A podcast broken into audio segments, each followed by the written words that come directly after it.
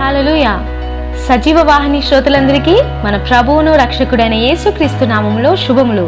అనుదిన వాహినిలోని ఎన్నో ఆత్మీయ సందేశాల ద్వారా ఆత్మీయంగా మీరు బలపడుతున్నారని ఆశిస్తున్నాం. అనుదిన ప్రోత్సాహం కొరకు అనేకమైన ఆత్మీయ సందేశాలు ఇప్పుడు యూట్యూబ్ మరియు స్పాటిఫై యాప్ ద్వారా వినవచ్చు. క్రీస్తునందు ప్రియమైనటువంటి సజీవహిని శ్రోతలందరికీ మన ప్రభువును రక్షకుడైన యేసు క్రీస్తు నామంలో శుభములు తెలియజేస్తా ఉన్నాను.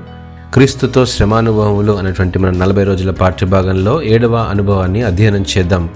కొరింతలకు రాసినటువంటి మొదటి పత్రిక తొమ్మిదవ అధ్యాయం పదహారవ వచనంలో నేను సువార్తను ప్రకటించుచున్నాను నాకు అతిశయ కారణము లేదు.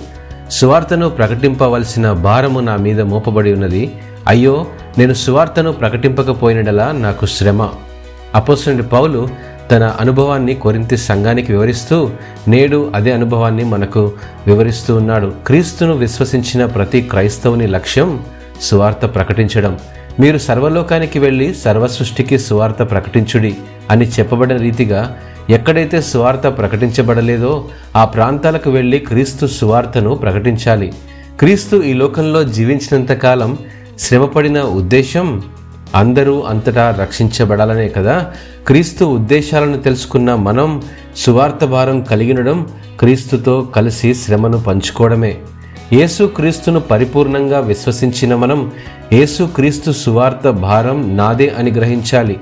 మన వ్యక్తిగత సాక్ష్యం అనగా దేవుడు మన జీవితాల్లో చేసిన గొప్ప కార్యములను ఇతరులతో పంచుకుంటూ అనేకులను క్రీస్తు వైపు నడిపించాలనే ఉద్దేశం కలిగి ఉండడమే క్రీస్తు శ్రమానుభవంలో పాలు పంపులు కలిగి ఉండడం. నశించిపోయే ఆత్మల కొరకు ప్రయాసపడాలి. మనం చేయగలిగిన రీతిలో మన స్నేహితులతో సన్నిహితులతో సువార్తను పంచుకోవాలి.